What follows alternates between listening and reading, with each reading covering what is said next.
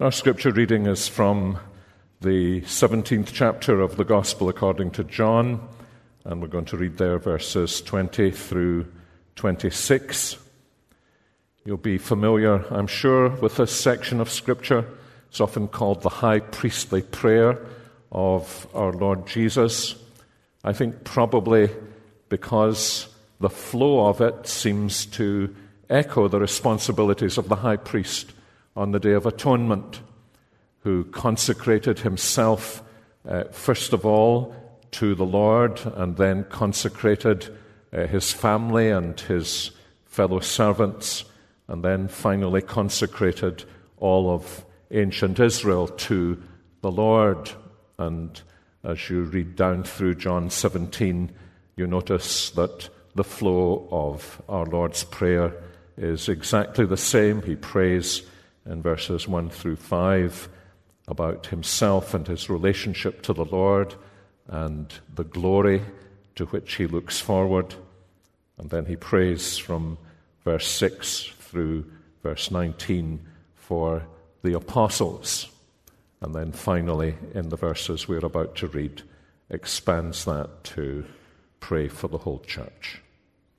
I do not ask for these only, but also for those who will believe in me through their word, that they may all be one, just as you, Father, are in me and I in you, that they also may be in us, so that the world may believe that you have sent me. The glory that you have given me, I have given to them, that they may be one, even as we are one I in them, and you in me, that they may become perfectly one, so that the world may know that you sent me and loved them even as you loved me. Father, I desire that they also, whom you have given me, may be with me where I am to see my glory that you have given me because you loved me before the foundation of the world. O righteous Father, even though the world does not know you, I know you, and these know that you have sent me. I made known to them your name, and I will continue to make it known, that the love with which you have loved me may be in them, and I in them. Our Heavenly Father, we thank you for the privilege of overhearing the intercession of our beloved Lord Jesus Christ. We pray as we meditate together upon His Word that as He speaks to us through it, we may become conscious that this same Jesus, as He was yesterday, as He prayed this prayer, overheard by the apostles, may be as real and present to us as he was to them. We thank you that although we do not see him now, we rejoice already in his presence and taste an unspeakable joy that is full of glory. And we pray that this glory of which he speaks and for which he prays may also be the reality of our experience this evening. That as we sometimes sing, we may be conscious that heaven has come down through your word, by your Spirit, and glory has filled our souls. So hear us. We come to you each with our needs and burdens, and minister to us, we ask, in our Saviour's name. Amen. Well, let me thank you, first of all, for your uh, very kind, I think it's been kind and warm welcome. Sometimes one is warned about Dutch congregations, but I have found you today the very antithesis of all that I have been warned against. And I rejoice uh, not only in your welcome, but also in your smiling faces and uh, in your reformed sense of humor, which is the best of all. And I am at last glad to see the people who have tolerated my friend Bob Godfrey for so many years. And uh, through him, you have been a blessing to me. Years ago, when I was a young Christian, I quite often used to see on church boards a rather threatening question in the King James Version. It was, What think ye of Christ? What think ye of Christ? And those words came back into my mind uh, recently, reversed. What thinks Christ of thee? And I suppose in evangelistic preaching in my youth, those words, What think ye of Christ? Uh, was a very common text. And uh, sometimes it could search the heart. And reversing the words and asking the question, What thinks Christ of thee? could also sound rather menacing. But what I want to emphasize this evening from these verses is that Jesus Christ does think about you. Jesus Christ does think about you. I wonder if your experience as a youngster was anything like mine. I was very conscious that my father and my mother loved me and cared for me and our little family. I left the family home at the age of 17 to travel to the ends of the earth, 143 miles to go to college. And it never, until I was middle aged, it never crossed my mind that they would miss me. I never reflected for a moment that they might sit by the fireside and talk about me. I never imagined that I would come to them either in waking moments or in sleeping moments. I had this very real knowledge that they loved me, but it never crossed my mind that they would think about me, talk about me, miss me. And my own conviction has become that many of us as Christians tend to think about the Lord Jesus the way I thought about my parents. We know He loves us, we know He cares about us. But it never really crosses our minds or touches our hearts sufficiently that He cares for us more than our parents did. He thinks of us more deeply than our parents did. And most of all, as this passage underlines for us, He prayed for us and in some sense still makes intercession for us in precisely the terms of these wonderful verses that we have read right here at the end of John chapter 17. As a name that you will infrequently hear quoted from this pulpit once said, Arminius, of all people. These words are a transcript of our Lord's prayer for us in heaven. And he has been echoed by the best of Reformed divines, let me say. And what a wonderful thing this is. That as our Lord Jesus prayed within hours of his crucifixion, he prays this longest recorded prayer in the New Testament, and he allows the apostles to eavesdrop on the intimacy of his intercession with his Father about himself as he unburdens himself about this longing that he has lived with through these three decades, that he might taste again and afresh the glory that he had with his Father. And then, as he gathers them into the arms of his intercession and brings them and his purposes for them before the Father.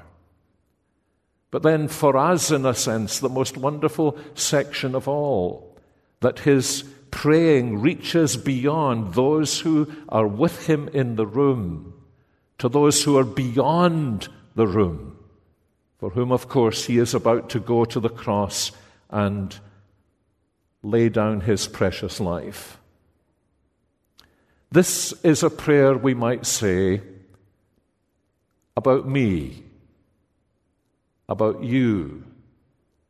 It has our names inscribed in it. And I want to try to reflect with you this evening on two very obvious and simple aspects of this prayer. The first is how Jesus thinks about us, and the second is what Jesus wants for us. So, how does Jesus think about us? Well, if we capture, if we grasp what he is saying here about us in his prayer, we are able to say, on the basis of what he says in verse 20, that as a Christian, I am someone who believes in Jesus through the Apostles' Word. That's the first way he describes us, the first way he thinks about us. As a Christian, you are someone who believes in Jesus through the Apostles' Word. Now, most of you don't look old enough to have heard the Apostles' preaching. So it's clearly that is not what he is speaking about. What he is speaking about is not the Apostles' preaching, but the Apostles' Word that is now embodied for us, given to us in the pages of Scripture. And this, I think, the apostles would immediately have grasped because part of the teaching he's been given to them in the upper room in the last few chapters has made very clear to them that part of their calling is to give to the future church the pages of the New Testament. He says several very striking things in these verses. He says, When the Spirit comes to you, my brethren, you who are my apostles, whom I'm going to send out, when the Spirit comes, he will remind you of everything I have said. When the Spirit comes, Jesus has taught them, he will lead you into all the truth. When the Spirit comes, he will show you the things that are to come. And what will happen in your ministry is that the Spirit will bear witness to me, and you also will bear witness to me. And if you think about it, there could not be a clearer or simpler description of the pages of the New Testament, could there? This is a place in Scripture where it's very explicit that Jesus envisages that the word of the gospel is going to go to the world not just through the living voice of the apostles, but through the written word of the apostles. The things that he has said that we find in the Gospels, the leading into all truth that we find in the epistles, the revelation of the things that are still to come that we find in various parts of the New Testament, and this joint witness of the Spirit of Christ and the apostles of Christ in the inspiration of Scripture. The word that the Spirit breathes out and breathes out through the God given words of the apostles. And this is the burden of Jesus' prayer. This is the way Jesus thinks about all of his people. These are the ones who are going to come to faith in me through the word of the apostle. It's an amazing thing to think about, isn't it? To, to think in terms of the message this morning, of the way in which God works through individuals to touch individuals whom they may never know. I think in, in these terms of the way in which this book, the pages of this New Testament, eventually reached my life and embraced me into this prayer of the Lord Jesus.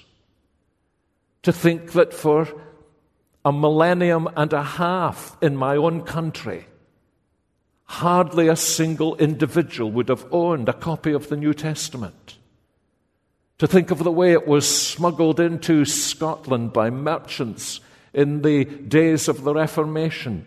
To think of the times in which it was banned to think of the ways in which it was printed, to think of the times in which it seemed to be demeaned and its influence diminished, and to think of the ways in which, as I mentioned this morning, as a young boy whose parents didn't go to church until after he was converted, uh, somebody encouraged me when I was a nine year old boy to start reading the Bible.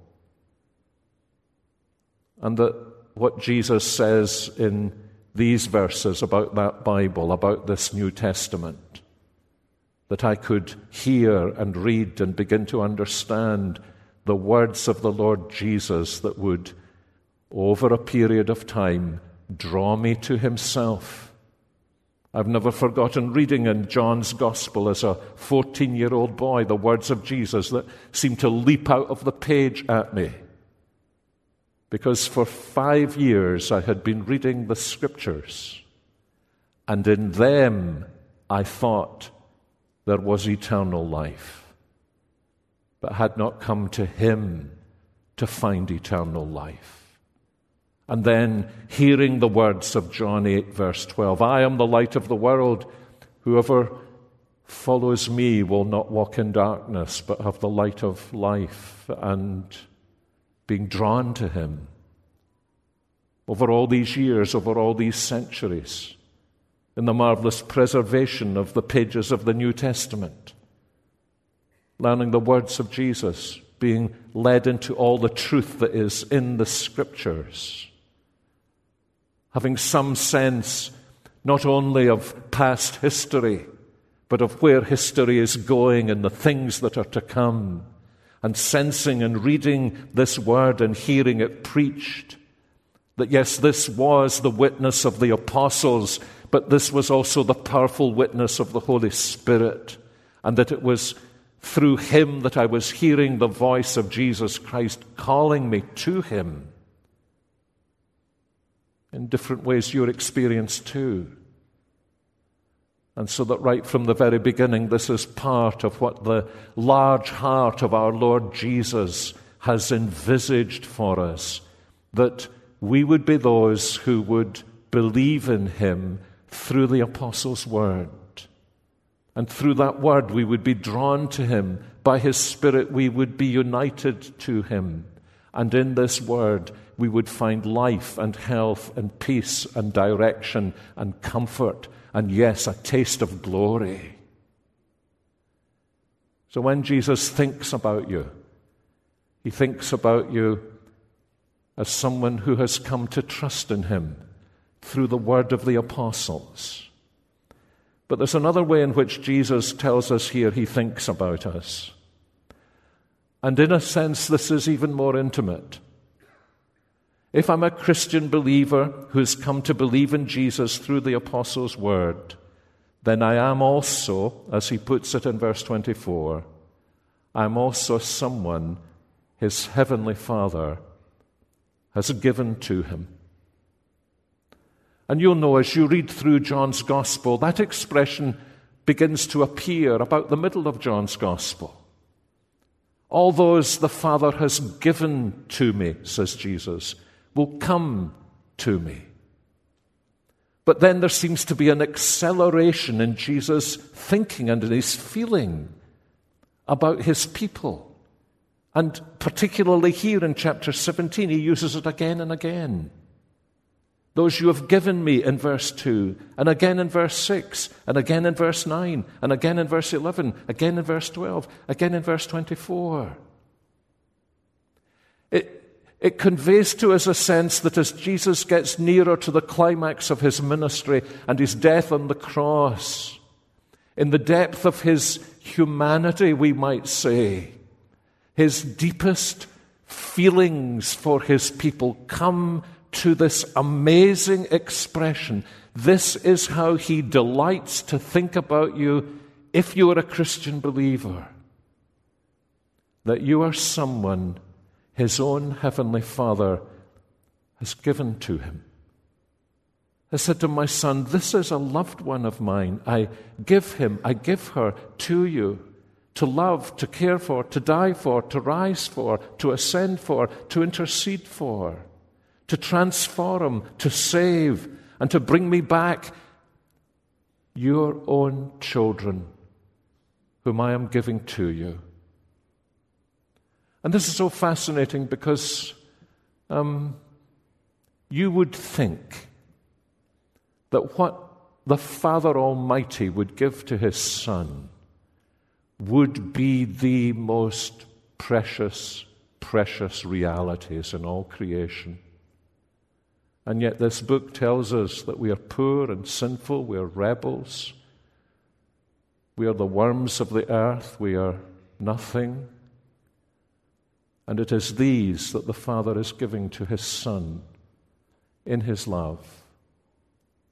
I don't know about you, but the things that I value and keep are actually not things of much value. But they are of value to me not because of what they are in themselves, but because of the identity of the person who gave them to me. The few things I keep that my mother or father gave to me, my brother gave to me. I actually possess something that a member of the royal family gave to me. In itself, it is worth absolutely nothing. But I keep it because of who gave it to me. And this is the atmosphere in which Jesus is speaking here. Why are you precious to Jesus?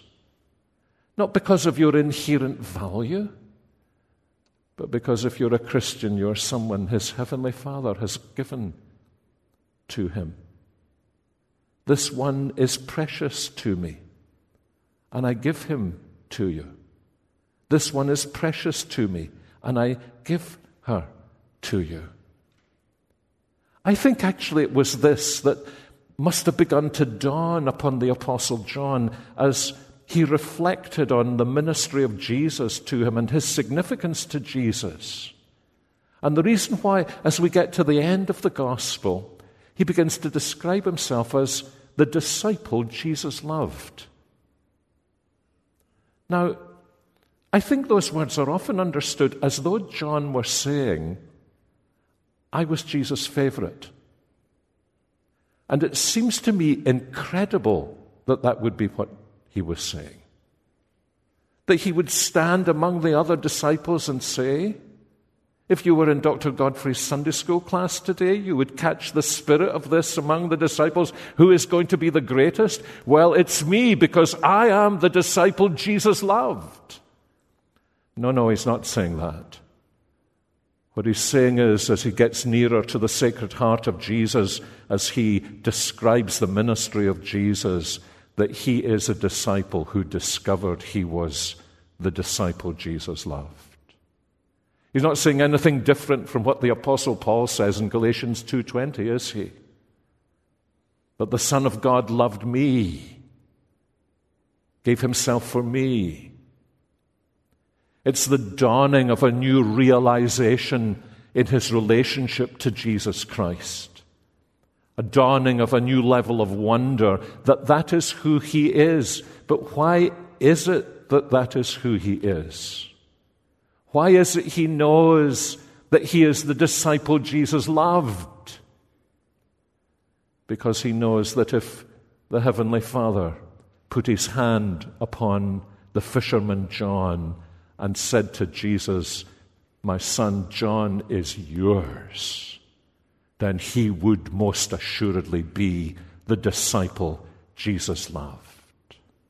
And to think that all of us who are believers can say that. Why would that be so practically significant to us, so, so wonderfully life changing to us? Because some of us, by, by intuition and constitution, we, we may have bumped into somebody already this evening and, and had this thought, well, there is someone that Jesus loves. And it's very clear he must love them more than me. But you see what this is teaching us? The reason Jesus loves us is not because we have made more advance than someone else in the congregation. The reason Jesus loves us is because we are his Father's love gift to him. Doesn't that put a completely different spin on the question, What thinks Christ of ye? Um, because many of us by instinct are likely to respond, He doesn't think very much of me. I am at very best Mrs. Average Christian. And most of us have been taught, haven't we? We've been taught sufficiently about our sinfulness that we've sometimes taken that out of the context of the biblical teaching and we've drawn only one conclusion that because we are not worthy of His love, we are not loved. Although we have known, some of us almost from infancy, that it's not because of our worthiness that He would love us. And yet we cannot break through to this consciousness of how precious we are to Him. And so there is introduced into this language of Jesus this truth about his relationship with the Father and his Father's relationship with him that transforms our sense of our relationship to Jesus. That I am someone that Jesus loves because I am someone his Father has given to him. You think it's the sweetest way to fall asleep at night with your head on the pillow? Perhaps in your loneliness or in your fears, anxieties about the future, your sense maybe even of shame about the past, to be able to lay your head on the pillow tonight and your last waking thought to be, I am someone the Heavenly Father has given to His beloved Son, and the reason Jesus is caring for me loves me so deeply is because I am his Father's love gift to him. And I think it's this, the answer to this question how does the Lord Jesus think about me? That helps us then to answer the second question. What then does the Lord Jesus want for me? And it's so interesting, isn't it, in the Gospels that at this point, we come to the last thing that Jesus says he wants. He uses the same language actually later on in the synoptic gospels, in the first three gospels that don't record this prayer, to tell us there is something he doesn't want. But he is willing to do, although he does not desire it, he is willing to do because this is what his Father wants. This is the fulfillment of their joint will in eternity. And so he goes to drink the cup in the Garden of Gethsemane. And the wonderful thing is, it's because he drinks that cup, because he says in the Garden of Gethsemane, Not what I will, but what you will. It's because he's going to do that. But here in John 17 24, he is the authority to tell his Father what he does want. And what he does want is moving beyond words. He says, I want, Father, that those you have given me should be with me where I am, so that they may behold the glory that you have given to me from before the creation of the world. But there's something else here. Because Jesus prays here about what he wants here and now, as well as what he wants there and then. So before we rush on to what he wants for the there and then, what does he want for the here and now? Well, what he wants for the here and now is that believers should be united together in him as he is united with the Father. And you'll notice that there's a very striking reference in these verses to the Lord Jesus giving his glory to others. And I think if we're, if we're well instructed biblically, our, our, immediate reaction is to ask the question how, how can we put these two things together? That God gives his glory to no other, and yet Jesus is speaking here about the way in which the glory of the Father that has been given to him, he has passed on to his disciples. And I think if you give careful attention to the words that Jesus uses, you probably come to the conclusion that he means glory in a very special sense. In this context, the glory of the Lord is the special manifestation of His love. The glory of the Lord given to the Lord Jesus during His ministry is the special manifestation of the love that the Father has for His Son. The glory the Lord Jesus bestows upon the apostles is the special manifestation in their lives of His love for them. The glory into which He wants us to enter is the special manifestation of the love the Father has for the Son and the Son's love for the Father, into which He brings us in grace and salvation, so that we taste that glory. And it's within that context that Jesus is praying. He's praying, Father, may there be such a sense of this love glory, or this glorious love abiding on my people, abiding on these believers in the future, that the result will be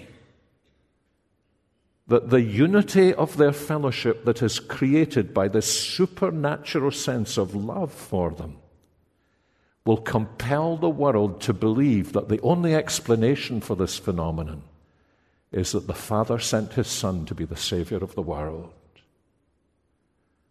And so you see, this is the, this is the key to Jesus' evangelistic strategy. I'm sure you've noticed in the New Testament that the New Testament is not an evangelism manual.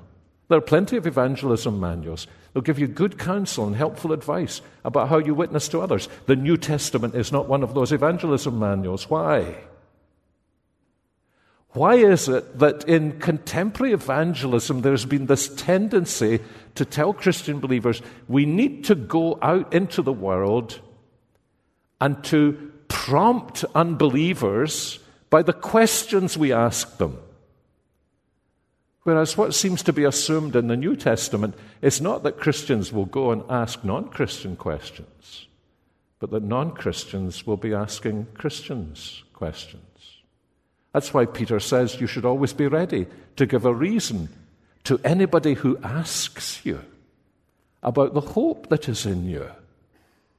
Why should, why should there be this difference? Well, I think here is part of the explanation.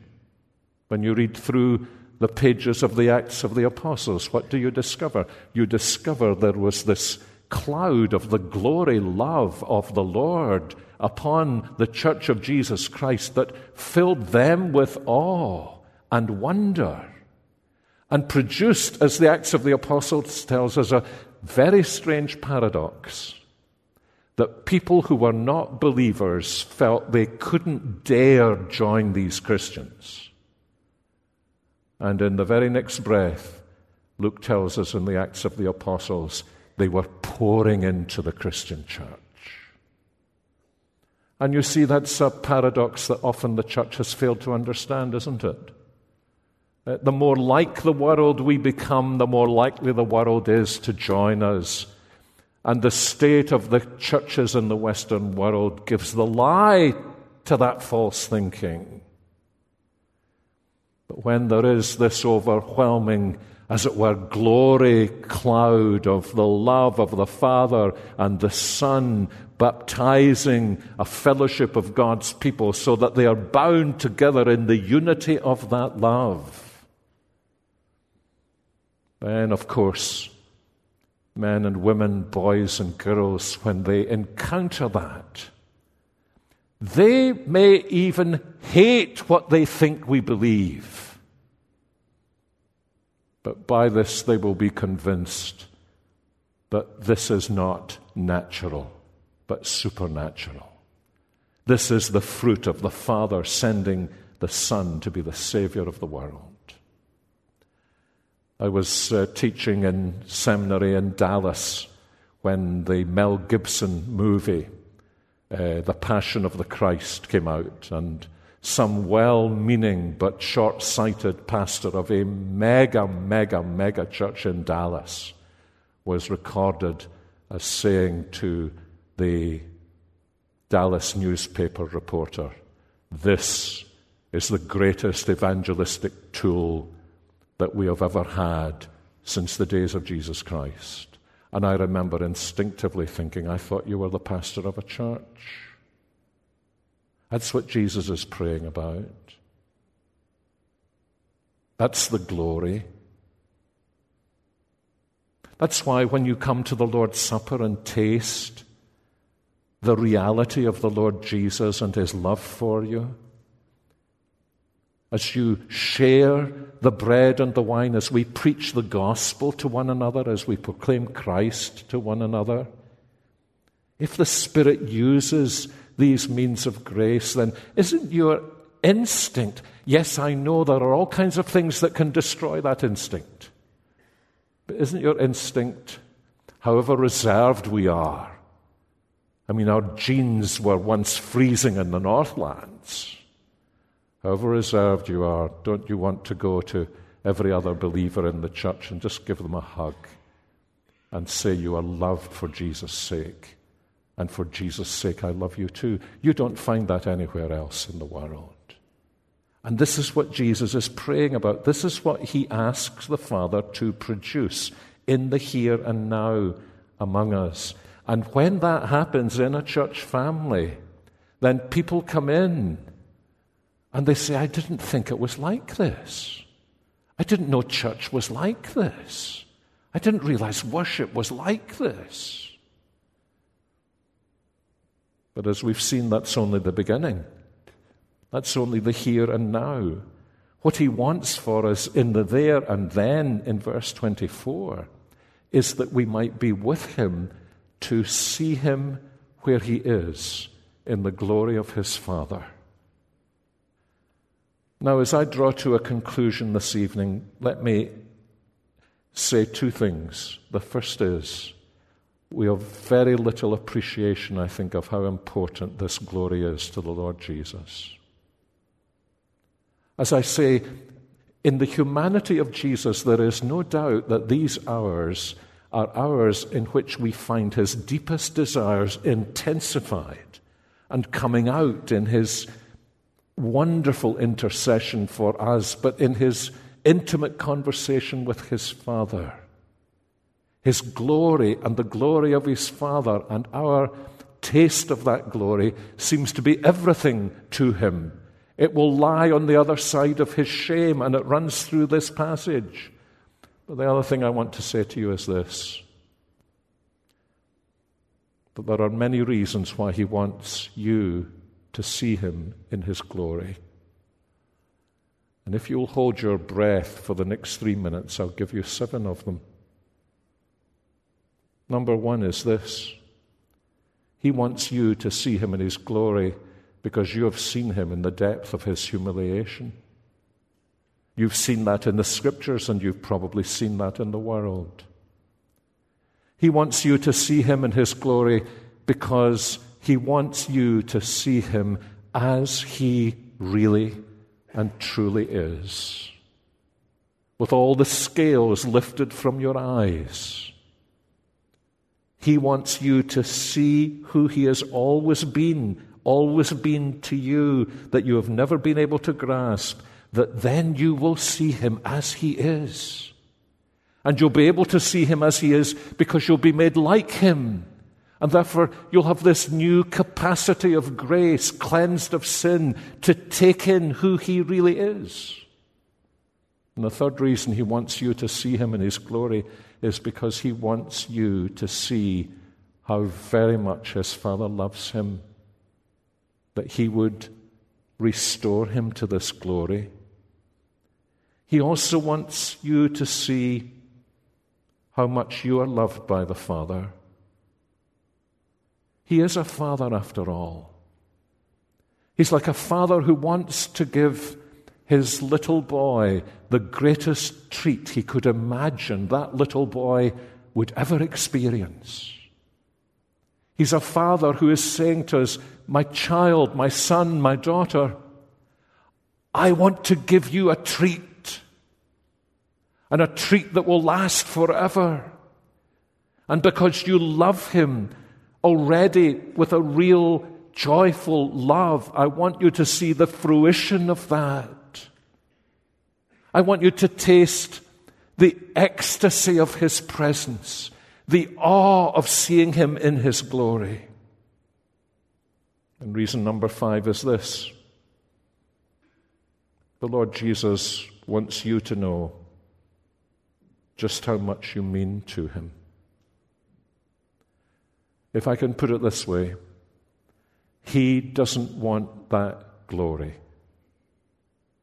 unless you can see it too, because you mean so much to Him, because you're united to Him, you're His.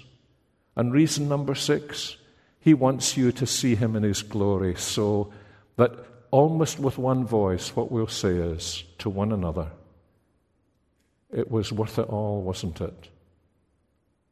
The difficulties, the challenges, the disappointments, the pains, the losses, the struggles, the way in which perhaps people tried to embarrass you because you were a Christian, that sense of weakness and frailty all of those things, it really was all worth it.